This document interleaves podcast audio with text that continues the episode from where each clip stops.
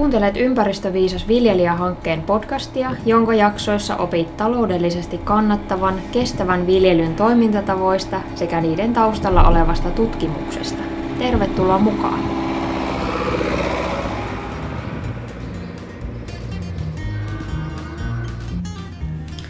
Tervetuloa Ympäristöviisas viljelijä-hankkeen kuudennen podcast-jakson pariin. Ja tämä on myös tämän vuoden viimeinen jakso. Ja tällä kertaa aiheena, aihe liittyy edelleenkin ympäristöviisaisiin toimiin ja enemminkin siihen vielä, että miten niitä ympäristöviisaita toimia sitten, minkälaista tietoa niiden tueksi saadaan ja minkälaisia mittauksia niiden tueksi esimerkiksi tällä hetkellä tehdään – ja me ollaan Pohjois-Pohjanmaalla siinä mielessä onnekkaassa tilanteessa, että meillä on hyvin lähellä ää, Ruukissa paljon tutkimusta ja toimintaa, joten sieltä tässä niin kuin parhaillaankin on tulossa sitten uusia tutkimustuloksia, ja, jotka on juurikin niin kuin tähän alueen olosuhteisiin ja maalajeihin täsmällisiä tietoja. Että siinä mielessä kyllä tilanne vaikuttaa hyvinkin, hyvinkin lupaavalta ja aiheena tällä kertaa meillä onkin sitten nämä mittaukset ja mulla on täällä studiossa nyt sitten jopa kaksi vierasta. Tämä on niin mielenkiintoinen aihe, että yksi vieras ei riittänyt. Ja tänne on tullut tällä kertaa Maarit Liimatainen Luonnonvarakeskukselta ja Hannu Marttila Oulun yliopistolta. Tervetuloa. Kiitos. Kiitos. Ja voisitte vaikka ensimmäisenä vähän esitellä itseänne, että ketä ootte, niin jos Maarit vaikka kertoo lyhyesti vähän sun taustasta, että minkälaista Joo. työtä teet. Tuota niin, äh, tällä hetkellä Luonnonvarakeskuksessa tutkijana ja painopisteenä on nimenomaan kasvihuonekaasumittaukset. Että on tavallaan samaan aikaan myös tuolla Oulun yliopistossa teen tutkimusta tavallaan niin kuin vierailevana tutkijana ja olen lähtöisin sitten tuolta Itä-Suomen yliopistosta biogeokemian tutkimusryhmästä, mistä on tämän oppini saanut. Että olen väitellyt tohtoriksi 2016 ja nyt sitten luonnonvarakeskuksessa ihan tälleen niin kuin vuoden on ollut ja toivottavasti ihan pitkään vielä edelleenkin. Kyllä. Itä-Suomesta tänne hmm. Pohjois-Pohjanmaalle Joo, sitten Savosta Pohjanmaalle aika iso ero. no entäs Hannu? Joo, toimin tuossa apulaisprofessorina Oulun yliopistossa ja vedän tämmöistä pohjoinen hydrologia ryhmää ja meillä on on teemana vesitekniikka ja oikeastaan niin hydrologia aika laajassa mittakaavassa. Ja tässä ollaan yksikössä viimeisen 20 vuoden aikana tehty aika paljon töitä näiden turvemaiden kanssa eri maan käyttömuotojen, vesistövaikutuksien ja, tota, ja vesien suojelumenetelmien kanssa. Ja paljon mittaustekniikkaa, mallintamista ja semmoista niin prosessiymmärrystä, että ymmärryksen kautta tuodaan sitten tota, pyritään tuomaan parempia menetelmiä sitten käytäntöön. Joo. Eli meillä on täällä kaksi vähän eri, eri aihepiirin asiantuntijaa, mutta teidän molempien tutkimusalueet liittyy ihan todella tiiviisti yhteen, että, että tuota, Maarit tutkit enemmänkin ilmastoa ja, tai tätä, mitä ilmakehässä tapahtuu ja Hannulla sitten on taas tämä vesi, vesipuoli hallussa, että on kyllä siinä mielessä aivan mahtava kombinaatio. Varmasti teette kyllä paljon, paljon yhteistyötä. Jos lähdetään noista kasvihuonekaasupäästöistä, niin, niin, niin kerrotko Maarit hiukan, että miten, ihan sillä lyhyesti, että miten niitä kasvihuonepäästöjä nyt sitten tutkitaan? Mikä se on se? No siihen on hyvin erilaisia tekniikoita, että se klassisin on tämmöinen pimeä kammiomenetelmä. Mm-hmm missä tuota maassa on sellaiset kiinteät kaulukset ja sitten mittauksen aikana siihen pannaan sellainen kammio päälle ja sitten mitataan tietty aikasarja riippuen vähän siitä, että mikä aika kasvukaudesta on tai kuinka paljon on kasvustoa ja näin. Ja siitä sitten ää, analysoidaan nämä tulokset.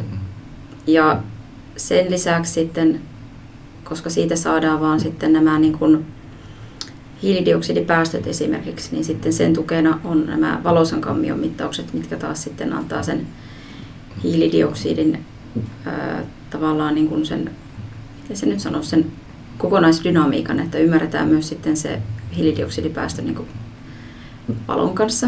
Joo. Eli päästään tutkimaan silloin sitä hiilen sitomista. Ää, ja sen lisäksi on sitten nämä jatkuvatoimiset mittaukset, mitä on esimerkiksi Ruukin tutkimusasemalla tämä edikovarianssi, mikä on ilmatieteen laitoksen Joo. hallinnassa siellä. Että, ja tuota niin, tavallaan jos nyt oikeaoppisesti halutaan tutkia kasvihuonekaasuja, niin se vaatii useamman eri menetelmän. Joo, aivan. Se yksi menetelmä ne... itsessään ei, ei niin kuin...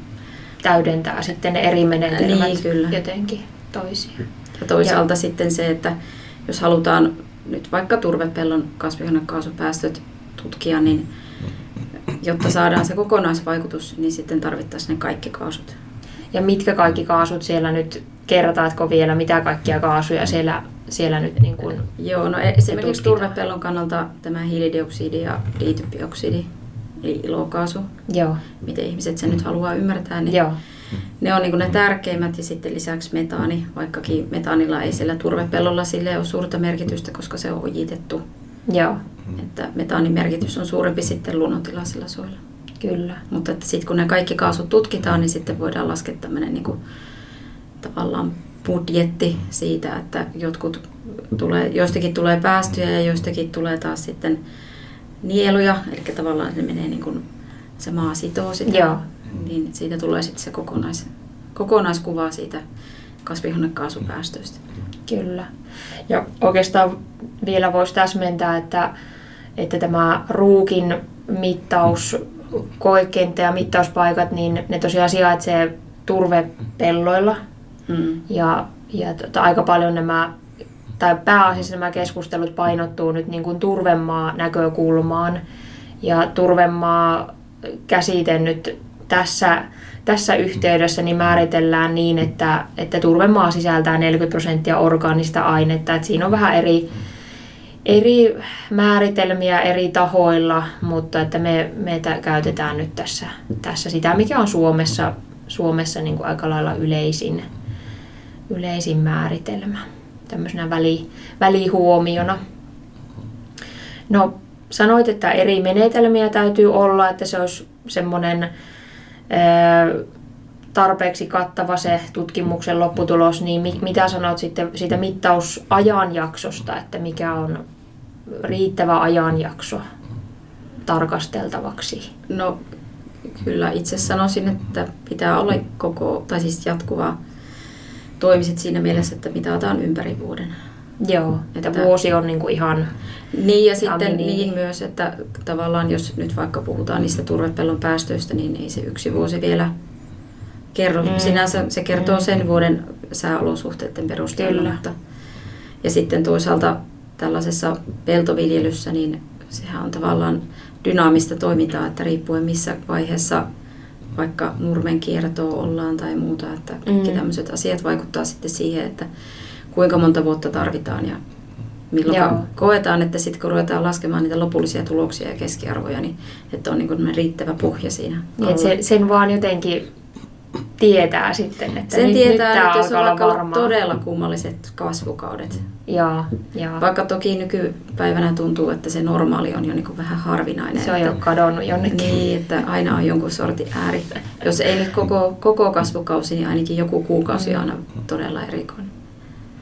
Se voi ollakin, että se ei ole helpottumassa ainakaan tämä niin kuin tutkijan työ tässä jatkossakaan, kun näyttäisi, että kuitenkin ääriolosuhteet on on ennemminkin vaan jäämässä aika pysyviksi, että niistä ei välttämättä tiedäkään, että niin. mihin kohti tulee sitten kuivuutta, mihin kohti tulee kovia sateita ja näin.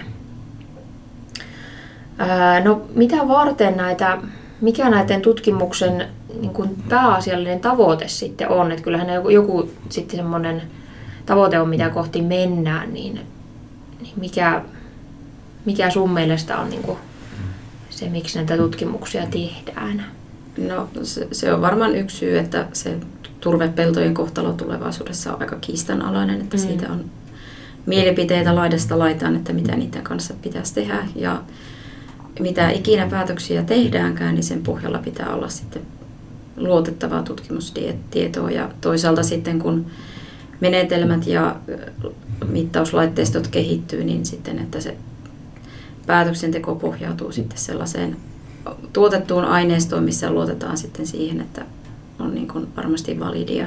Joo. Se, ja mieluummin vielä niin kuin mahdollisimman lähellä niitä, niitä alueita, missä sitten tuota, Niin, mä ajattelen, että se on myös siinä mielessä tarvitaan. poliittisesti tavallaan niin kuin, että jos me vaikka tehtäisiin Suomessa päätökset sen perusteella, mitä Saksassa on tutkittu, mm. niin se voi olla viljelijää hankala ymmärtää, mm. että miten sellaiset tulokset voidaan niin kuin, tavallaan... Miten ne voi olla yhtä pitävät täällä. Niin, sitten. nimenomaan. Ja sitten toisaalta se, että, tuota, että näitä asioita, kasvihuonekaasumittauksiahan on tehty nyt varmaan 80-luvulta asti ainakin, mutta että nyt sitten tällä hetkellä tutkitaan niin niitä sellaisia asioita, missä niin ajatellaan, että on niitä aukkoja Joo, tiedossa. aivan. Että ymmärretään niin kuin yksityiskohtaisemmin ne maanviljelyn ja tämmöisen maataloustoiminnan niin kuin ne eri päästölähteet. Joo. No viljelijöitä tuntuu aina välillä mietityttävään se, että, että huomioidaanko siinä mittaustilanteessa sitten jollain tavalla se kasvusto, satomäärä tai olosuhteet, niin mitä, mitä näistä tavallaan huolista, niin mitä niihin voisit todeta sitten? No me seurataan pitkin kasvukautta aina kun tehdään kasvu, kasvihuonekaasumittauksia, niin me mitataan kasvuston pituus otetaan valokuvia ja sitten tuota, niin, aina kun on niitot tai puinnit, niin sitten toki sato kun korjataan, niin sitten peilataan, että miten se vertautuu tällaisiin normaaleihin satoihin. Ja sitten esimerkiksi nyt viime kesänä niin niitä kauluksia siirrettiin siellä, jotta kun on yksi kesä käyty mittaamassa, niin että jotta se ei sitten tavallaan painu se maa siitä mittauspaikalta ja sitten se ei ole taas vertailukelpoinen mm. siihen muuhun peltoon. Sitten toisaalta, kun sillä on lannotuksia ja muita käsittelyjä sillä pellolla, niin sitten tarkkaan mietitään, että niin mittauspaikkojen kohdalle saataisiin samanlaiset käsittelyt kuin koko pellolle myös. Että myös siitä kohtaa mentäisiin koneella ja että se ei olisi sillä tavalla, että aina se mittauspaikka tehdään käsiin, jolloin se ei sitten taas Joo. oikein vastaa sitä, että siitä mentäisiin raskaalla koneella tai muuta. Ja tässä on ehkä vähän vaikea koittaa näin sanallisesti kuvailla, että minkälainen se on. Siis sanoit esimerkiksi kaulus, että mikä, mikä se nyt sitten on, mutta se on maahan painettu Semmoinen 60 kehikko. kertaa 60 senttinen metallikehikko. Kyllä, jossa on sitten uraat jonka Joo. päälle pystytään asettamaan se kammio, Joo, kyllä. mittauskammio. Ja se, se on niin tärkeää, että sen kauluksen sisus peilautuisi sitten siihen koko peltoon. Ja siinä yritetään niin varovasti toimia sitten, että ei tallota siinä kauluksen ympärillä, koska hyvin äkkiähän siitä sitten se kasvillisuus kärsii. Että. Joo, aivan. No, miten sitten nämä, tässä on nyt tämmöinen lyhyt kattaus kasvihuonekaasupäästöihin ja niiden mittaukseen liittyen, niin miten nuo vesistöpäästöt sitten? Siinä on varmasti taas vähän omanlaisensa, omanlaisensa tota, menetelmät ja mitä erityistä nyt ylipäänsä turvemaiden vesitaloudessa on? Nehän on hirmu erilaiset maat tavallaan verrattuna vaikka kivennäismaihin. Että. Joo, tietenkin kun kyseessä on tämmöinen eloperäinen maa, niin se myös sitten vaikuttaa siihen maaperän ominaisuuksiin. Ja tota, turpellahan tämmöinen tyypillinen ominaisuus, että ne pidättää hyvin vettä. Eli ne on sitten hankalasti kuivatettavissa. Ja, tota, ja, ja se vaikuttaa me, tota, myös, et, myös siihen tota, esimerkiksi sotaveden liikkeeseen siellä, siellä tota, maassa. Eli kun ajatellaan tämmöistä niin vesistövaikutuksia, niin sehän lähtee siitä, että sadan, sadanta tulee, tulee maaperään ja sitten se vesi alkaa suotautumaan siihen, siihen maaperään. Ja se, mitä tapahtuu heti siinä maaperässä, alkaa jo vaikuttaa siihen, että mitä näkyy sitten vesistöissä. Ja Tur- Turmailla se tämmöinen niin veden suotautuminen siihen, siihen maa, maaperään on myös aika monesti heikompaa, mikä sitä aiheuttaa tämmöistä pintavaluntatapahtumia. Ja to, tuota, vaikuttaa myös siitä, että missä, missä se, se maa, vesi siellä maaperässä kulkeutuu. Ja jos ajatellaan sitten vesistö, vesistö tota, vaikutuksia, niin tosiaankin ne prosessit, mitä tapahtuu siinä maaperässä, kuinka kostea se on, kuinka lämmin on, minkälais, minkälaisia tota, kemiallisia ominaisuuksia sillä maaperällä on, niin sillä on sitten suora vaikutus siihen, että minkälaista ää, tota, päästöjä sinne vesistöihin sitten potentiaalisesti tota, tapahtuu. Ja, eli siis tämän, se mittaukset lähtee siitä maaperästä, että mitä siellä maaperässä tapahtuu. Sen jälkeen seuraava tavallaan mittauspaikka monesti on joko siellä tota, ojatasolla, eli mitä, minkälaista, minkälaista tota, virtaamia tai vedenlaatua siellä ojassa tai salaojassa on. Niin kuin ruukissa seurataan esimerkiksi jatkuvatoimisesti sitä salaojasta tulevaa mm. virtaamaa ja sitten otetaan säännöllisesti veden, vedenlaatunäytteitä sieltä.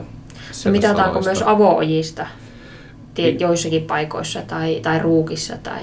No tällä hetkellä ruukissa ei niin paljon vielä avoojista, mutta mm. siellä on tavoitteena, että siinä saataisiin tämmöinen vähän niin kuin laajempi valuma-alueen kat- kattava tarkastelu nyt Joo. käyntiin ja siihen ollaan nyt rahoitusta sitten Luken kanssa ha- haettu. haettu. Tulen maiden tutkimus niin, toivottavasti se, niin, toivottavasti se vähän niin kuin, tota, tota, tota, laajenee se toiminta siellä. Ja, ja, ja jos ajatellaan tosiaankin vesistövaikutusta, niin pitää, se on tärkeää, että mitataan sieltä, mitä tulee pellolta, eli ymmärretään, että minkälaisia prosesseja mm. siellä pellolla tapahtuu ja voidaan sitten linkittää esimerkiksi jonkunlainen maanviljelijän toiminta, esimerkiksi lannotus tai maan, maan äästys tai muut, muut toiminta sitten, että miten se vaikuttaa sitten siihen vedenlaatuun.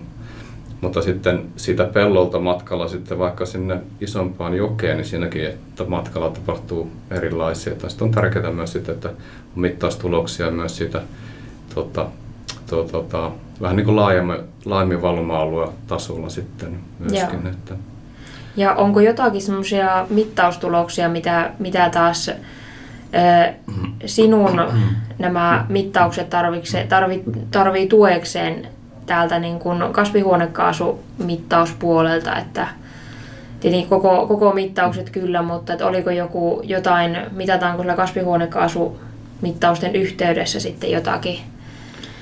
No ne siis, nehän linkittyy niin voimakkaasti toisiinsa, että tavallaan jos miettii kasvihuonekaasuja, niin se kosteusolosuhteet ja pohjaveden pinta on niin kuin melkein se suurin määräävä tekijä niihin. Eli ne, ne yleensä tutkitaan siinä myös kasvihuonekaasujen Niin, että tavallaan meillä on sellaista mittaustekniikkaa, näitä lokkereita ja muita siinä pellolla, mitkä tavallaan hyödyttää meitä molempia. Mm. Joo.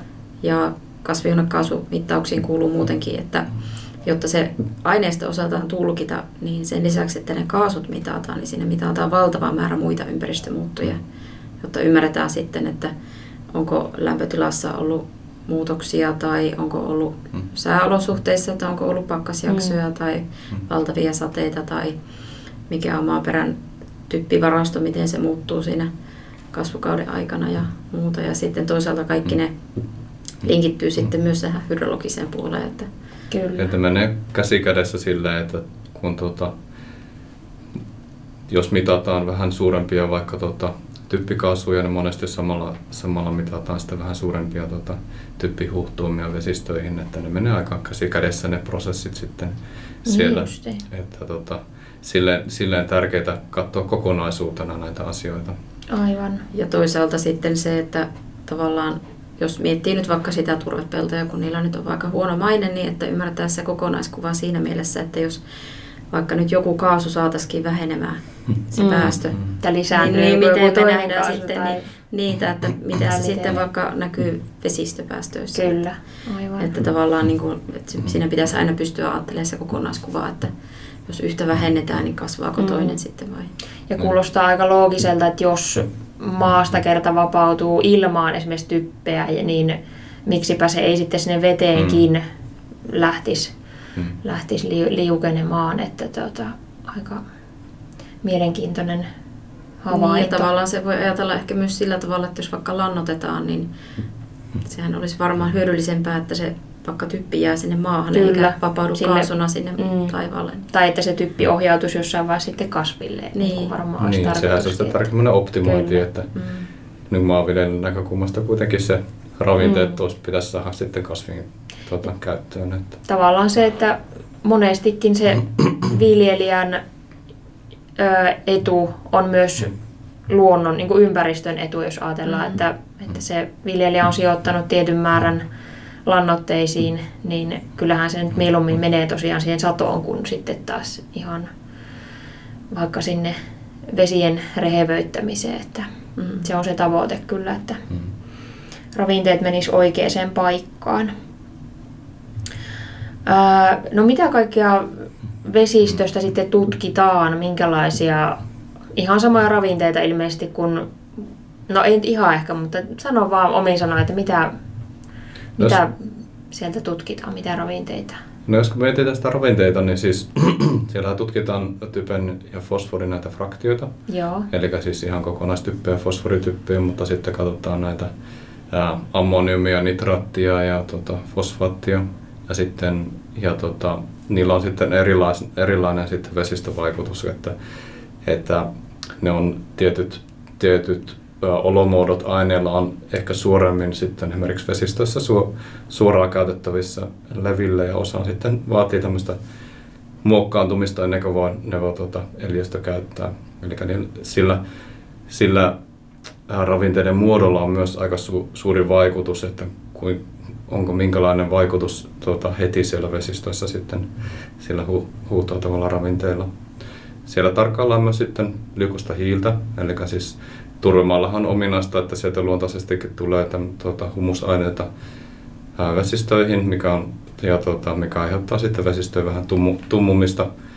Ja maankäytöllä on yleensä on vaikutusta, että se tuota, orgaanisen hiilen li, li, tai huuhtuminen lisääntyy sitten siinä, koska sitä maaperää muokataan ja sitä kautta myös sitten mm. hiiltä pääsee helpommin kulkeutumaan. aktivoituu se maa, maan niin kaikki toiminnot sitten? Niin, siellä on nämä mikrobiologiset toiminnot, samat oikeastaan toiminnot, mikä sitten aiheuttaa sitä kasvihuonekaasupäästöjen tuota, lisääntymistä, niin ne myös sitten aiheuttaa, että osa hiilestä on sitten helpommin tuota, veteen liukenevaa, liukenevaa ja sitten se näkyy sitten vähän vesistöissä tämmöisenä tuota, humusaineena sitten siellä.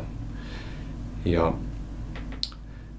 oikeastaan nämä on ne, jos ajatellaan ravinteita, niin nämä on ne, ne pääkomponentit, mitä yleensä, yleensä katsotaan. Että sitten ää, meillä on myös tämmöinen tutkimuksellisesti katsotaan veden isotoppeja muun muassa, ja ni, niitä käytetään tämmöisen niin veden tota, sormenjälkenä hyväksi. Eli veden... mikä sen veden alkuperä on vai? Niin, juuri. Eli sitten päästään semmoiseen alkuperään. Eli siinä nämä veden isotopit on tämmöinen luonnollinen tota, isotoppi, sormenjälki vedessä ja sitten riippuen siitä, että missä olomuodossa se vesi on tullut, onko se tullut kesäsadantana tai, tai lumena tai onko se sitten pohjavetenä, niin niillä on pieni, erilainen pieni tota, tota, sormenjälki siinä isotopeissa. Ja kun mitataan sitten näitä isotoppeja säännöllisesti, niin voidaan alkaa sitten ymmärtämään pro, paremmin sitä prosessia, että mistä se tuota, vaikka kesällä sieltä pellolta tuleva vesi on, on peräisin, että onko se sitä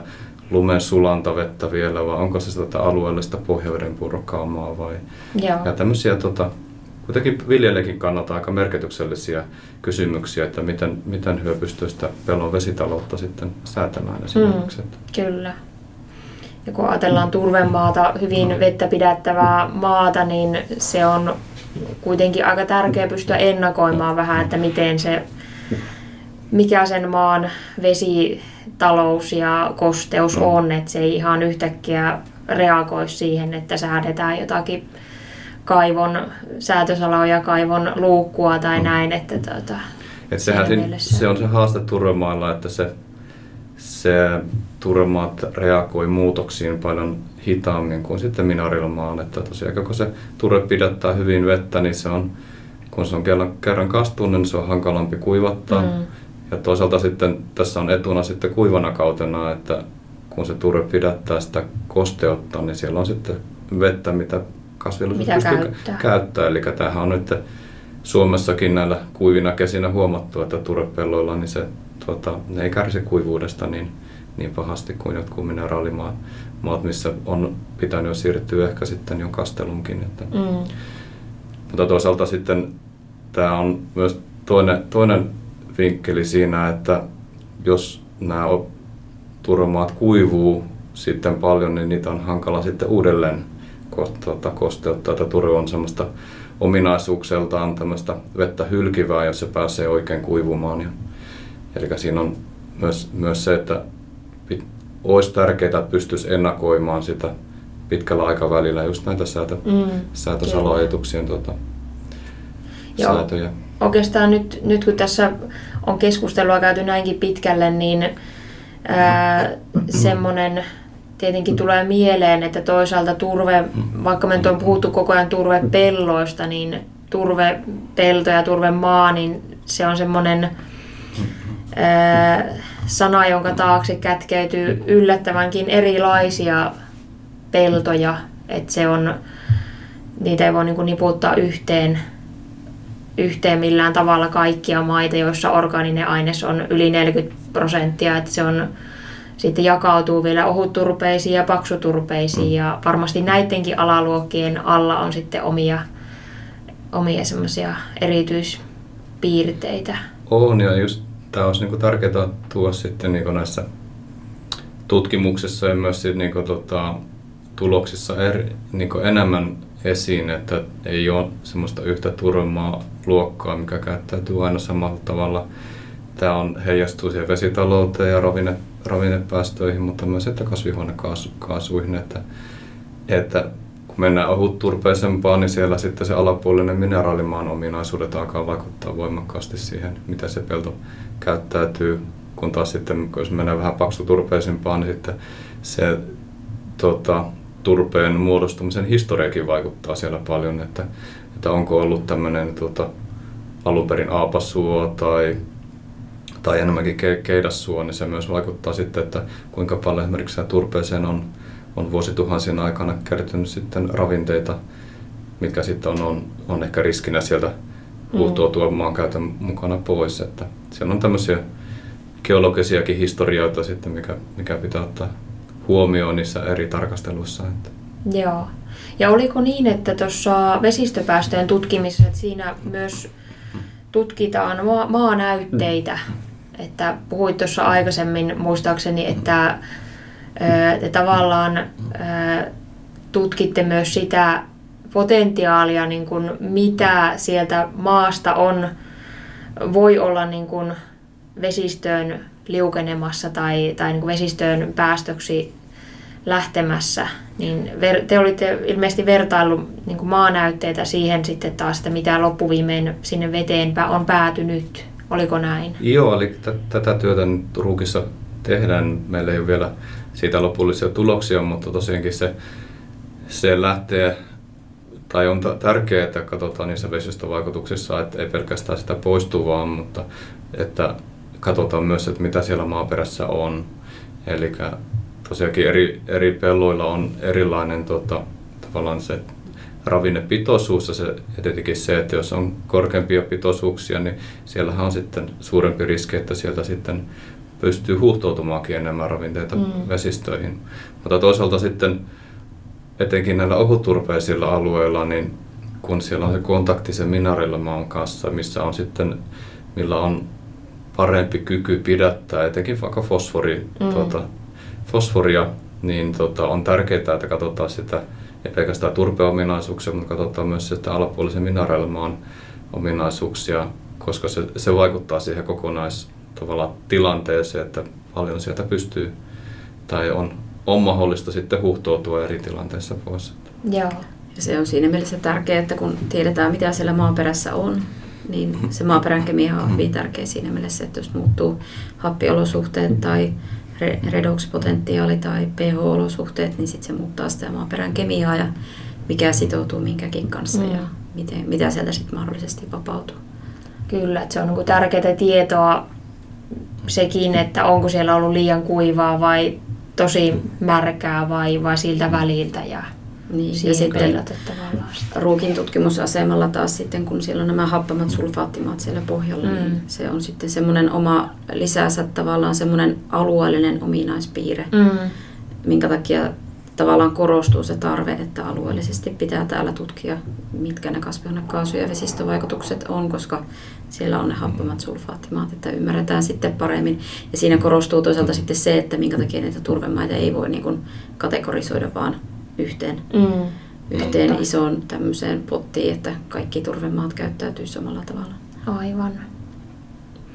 Et jos ette mitään muuta muista tästä jaksosta sitten, niin, niin ainakin sen, että tosiaan turvemaita on hyvin erilaisia ja, ja tosiaan öö, tämä niin ruukin tutkimus aika lailla on siinäkin mielessä semmoista uraa uurtavaa, että, että tämä keskittyy pääasiassa ilmeisesti niin ohutturpeisiin maihin, mitä on ymmärtänyt. Ja Joo. taas sitä edeltävät tutkimukset on enemmänkin ollut aika paksuturpeisilta mailta. Että tämmöistä tutkimusta, niin kuin sanoit, että tämä paikkaa aukkoja tutkimuksessa, niin se on varmasti ihan, Joo, että, ihan totta. Että, että tavallaan millään tavalla unohtamatta niitä mm. vanhempiakaan tutkimuksia Kyllä. aivan yhtä lailla todella Kyllä. tärkeitä, mutta toisaalta niin pitäähän se ymmärtää sitten niin kuin vaikka alueellisesti, että mikä se on esimerkiksi mm. happamien sulfaattimaiden vaikutus siihen koko prosessiin. Kyllä. Ja toisaalta sitten se turpeen paksuuden merkitys, että esimerkiksi ruuki siinä pellolla, niin Siinähän on loistavat olosuhteet tutkia nimenomaan tätä, koska se turpeen syvyys vaihtelee 50, 15 ja 70 sentin välillä. Ja jo pelkästään omissa tutkimuksissa ollaan nähty, että vaikka se joku 20 hehtaarin pelto, niin kyllä ne lohkot vaihtelee keskenään. Niin just. Joo. Tota, oliko tuossa vesistömittauksissa muuten niin niissä suunnilleen samanlainen ajanjakso, mitä, mitä tarkastelette kuin vaikka tässä kasvihuonekaasu, edelleenkin se vuoden, vuoden kierto jotenkin ja sitten tietenkin eri, eri vuosien vertailu, vai minkälainen siinä Joo, on kyllä se on tärkeää, tärkeää niin katsoa vuoden ympäri, koska siinä, siinä tapahtuu erilaisia prosesseja.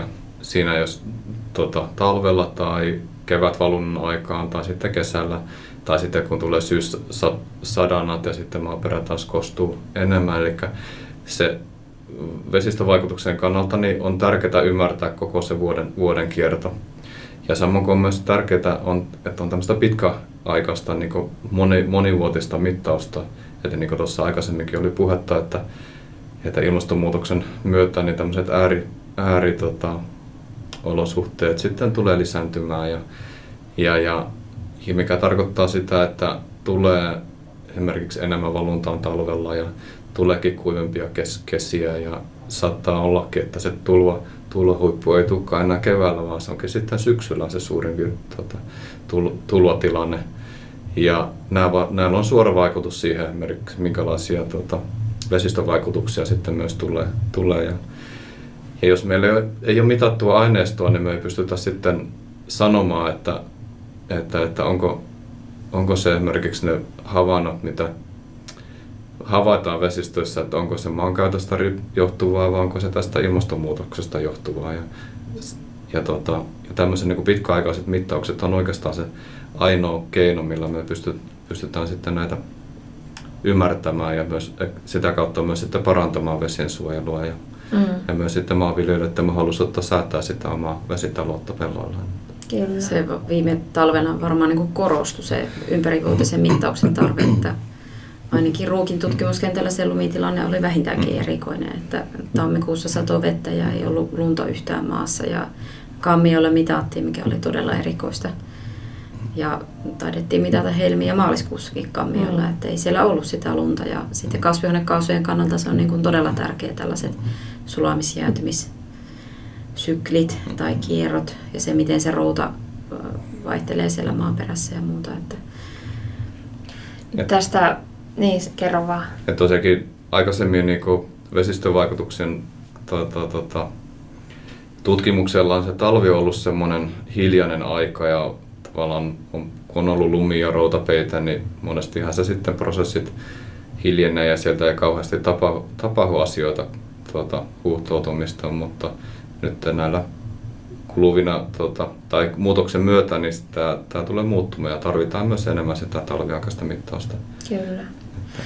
Ja oikeastaan tässä tästä jaksosta toivottavasti tulee myös vastaus yhteen semmoiseen hyvin yleiseen minusta kans viljelijöiden pohdintaan, että, että ollaan vähän kärsimättömiä, että no koska niitä tuloksia alkaa tulla ja miksei niitä jo ole tai näin, niin kyllä, kyllä tästä ainakin sai semmoisen kuvan, että, että tulosten kerääminen tai tietojen kerääminen, mittausten teko kestää oman aikansa ja kestää oman aikansa saada riittävän monelta vuodelta sitä, mm.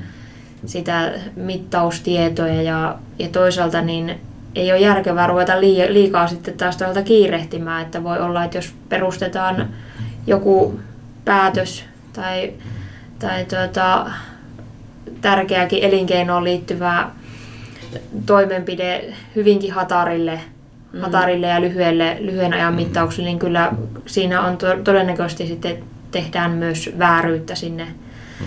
sinne tota, tavallaan viljelijä ja tuottaja mm. suuntaan, että koitetaan, koitetaan olla kärsivällisiä ja, ja toivottavasti kuitenkin saadaan matkan varrelta sieltä, sieltä sitten molemmilta, mole, molemmista tahoista niin ää, aina välillä semmoisia väliaika havaintoja ollaan saatukin mm. tässä. Vasta, vasta oli viime viikolla webinaari, joka, joka tota, Turve-hankkeen nettisivuilla julkaisemaan, niin tota, kyllä, kyllä sitä tietoa, tietoa jo hiukan, hiukan meille, meille päin on, on tullut ja toivottavasti lisää tulee sitten, kun sen aika on.